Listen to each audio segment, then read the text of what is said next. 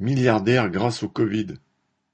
En avril, le magazine américain Forbes publiait son classement annuel des milliardaires et célébrait l'entrée de quarante nouveaux venus qui ont construit leur fortune en quelques mois, directement grâce à la pandémie. Parmi eux, les patrons de Moderna et de BioNTech ont été grassement arrosés par les commandes publiques de vaccins. D'autres se sont enrichis en mettant en œuvre les essais cliniques indispensables à leur développement.